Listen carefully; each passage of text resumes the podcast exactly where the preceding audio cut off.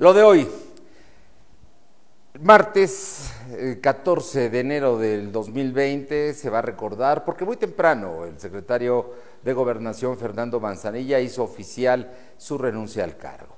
Un tema que venía pensando desde el año pasado y que quedó de formalizar en este año. De acuerdo con el gobernador eh, Luis Miguel Barbosa, el asunto fue agradecerle y decir que gracias por la oportunidad de haber participado y haber hecho equipo, team. Ellos se unieron desde el 2018. De hecho, participó de alguna manera en la primera campaña, fue también candidato a diputado y ahora regresará al Congreso. Unos puntos destacados de lo que declaró y fijó posición Fernando Manzanilla.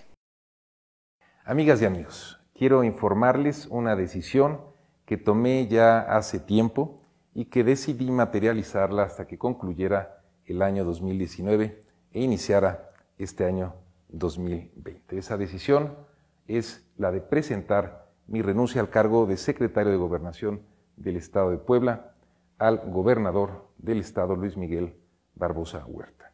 Esto se concretó el día de hoy, esta mañana.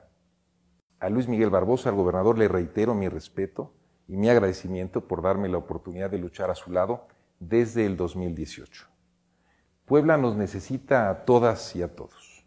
Por ello seguiré sirviendo a este gran Estado ahora desde la Cámara de Diputados, respondiendo así a la confianza que por muchos años me han otorgado las poblanas y los poblanos y sumando esfuerzos para lograr la Puebla a la que todos aspiramos.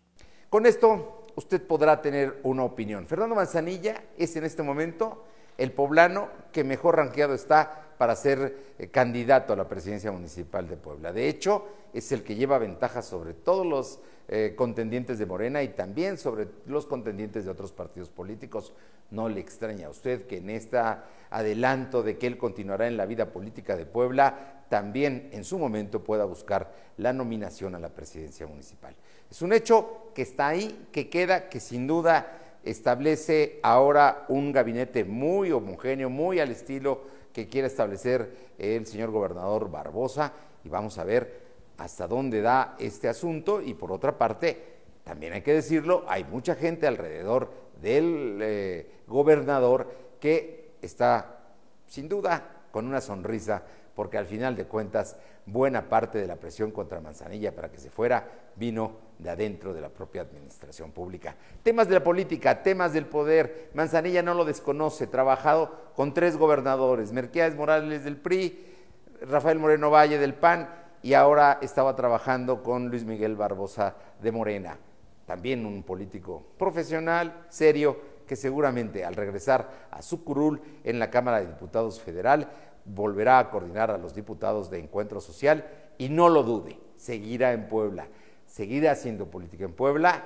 y su futuro seguramente se podrá definir en su momento en las urnas.